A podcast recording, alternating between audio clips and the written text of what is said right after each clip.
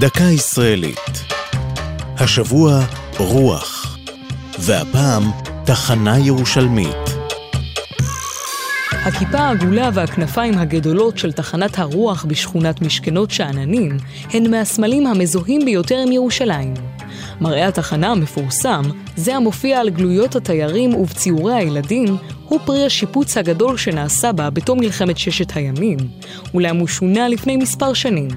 הכיפה הישנה הוחלפה בכיפה לבנה, בעלת שבשבת בחלקה האחורי, וזה שחזור המבנה המקורי של התחנה.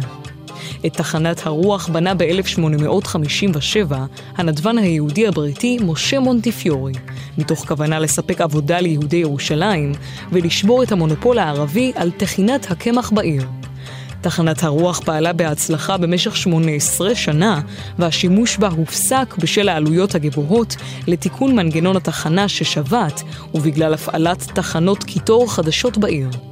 בעקבות עבודות השיפוץ שנערכו בה, מופעלת התחנה מדי פעם, וכאשר הרוח מסובבת את הכנפיים הגדולות ואבני הריחיים הכבדות מתחילות לנוע, אפשר אפילו לטחון באמצעותן קמח.